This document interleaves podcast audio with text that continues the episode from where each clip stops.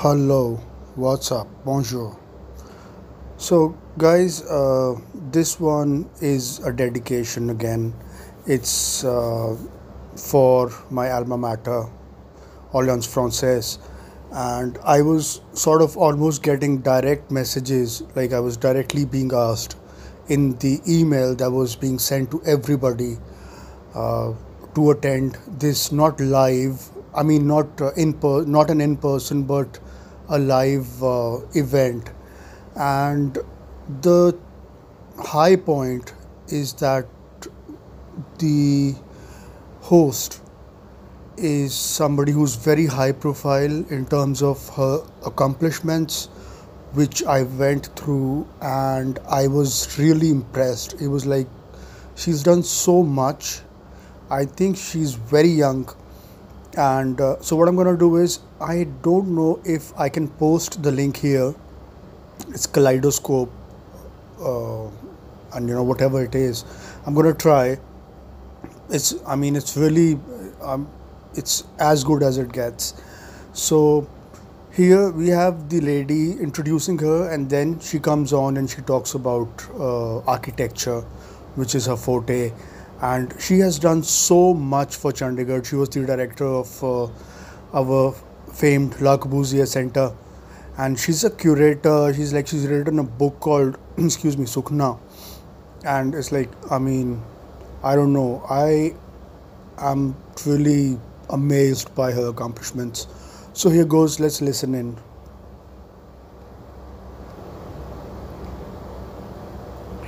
Okay, it's gonna take a second, and it's French Kaleidoscope. So wow, awesome title.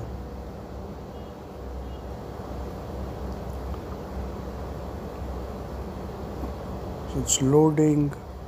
Bonjour à tous et à toutes. Bonjour, Bienvenue à l'Alliance française de Chandigarh. and let's skip to the part where uh, the guest starts talking, not the host. I mean, Yeah, you know, from idea to a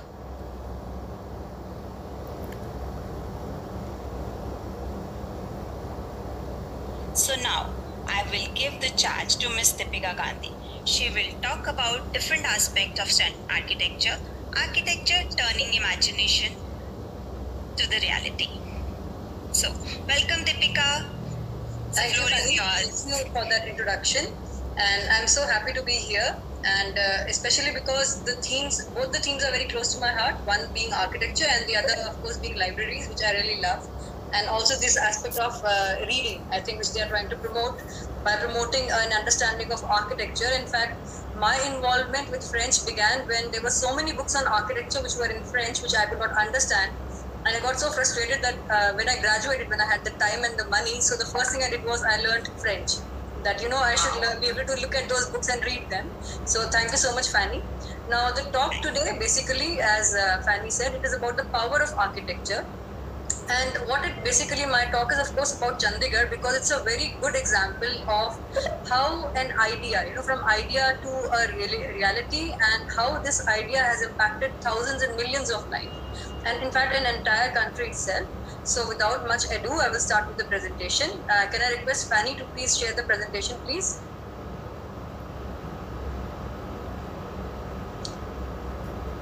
Yeah. So this is, uh, of course, a library fest, and I'm so happy to be a part of it. Thank you so much, Alliance Francaise, for making a part of this. Now, this is the theme of the presentation: mind to building, power of architecture. Every good idea, every good thing actually starts in your mind. It starts in a collective consciousness, or it starts as a thought in an individual, and which catches the fancy of the masses, and that is how we bring about change in the world. And architecture is a very potent tool for doing that. So this presentation will basically be about the idea of a new capital. Why did we need a new capital of Chandigarh at all in India at that time, Punjab? The vision of Nehru and the creative Corbusier. How this is like a very good Indo-French endeavor that we can talk of, an Indo-French mission, if you may say. And also the power of architecture, how it translates into a reality, how these ideas shape up our uh, reality in the past and in the future. So this is the inspiration of the city. So you know, like this was uh, the words of Jawaharlal Nehru that let this be a new town, symbolic of the freedom of India, unfettered by the traditions of the past, an expression of the nation's faith in the future. Here, it's very important to understand that when he says unfettered, he does not mean unaffected. He does not mean un, uh, like not not affected by that. He just means it is not burdened by that. It is not hindered by that. So unfettered is not a negative word in this context. It is very much rooted in India, but not held back by our old customs and uh, other things that we had. And more importantly, an expression of the nation's faith in the future. So architecture does have that power. We have seen it all over history. You are an avid reader also. That the first thing that any civilization does is they establish these centers of power you may call it, or these establishments which become their symbols later on. Now, how did Chandigarh come around? As I said, okay, so we all know that in 1947 we had we gained freedom, but at a very big cost. We had a very traumatic partition, which had a lot of material uh, loss, manpower, and there were so many immigrants who had to be housed, and very very traumatic at every level, like emotionally gut wrenching kind of a like a thing that we had. In those circumstances, we needed some hope Okay, so we also had the ecstasy of freedom. So as Jawaharlal Nehru again said that at the stroke of midnight hour when the world sleeps, India will awake to life and freedom. A moment comes which comes but rarely in history when we step out from the old to the new, India discovers herself again. That was the idea which actually gave birth to this image of a new city. We could have just remodeled any old city like Shimla or Jalandhar or you know like any other city, and we could have made it bigger and made it a capital of Punjab because Lahore went into Pakistan. We needed a new capital city for the east of Punjab, as we called it.